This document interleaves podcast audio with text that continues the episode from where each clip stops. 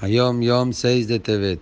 Está escrito, conoce, comprende el Dios de tu Padre y servilo con todo el corazón completo.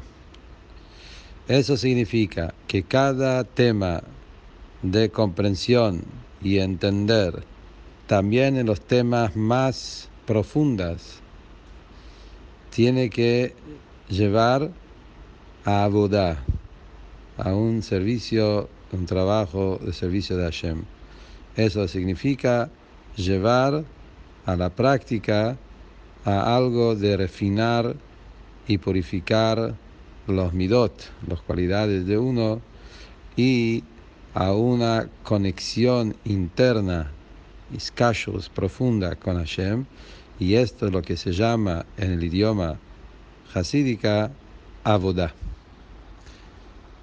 Esta Yom Yom es de una carta que Reba anterior escribió en ese día, en estos días en Tebet, pero también aparentemente es una continuación del, eh, de la Yom Yom de ayer, que habla del tema de Abodá, y acá lo explica eh, también en palabras más concretas como el saber y el entender, comprensión, tiene que llevar a un trabajo de abodá.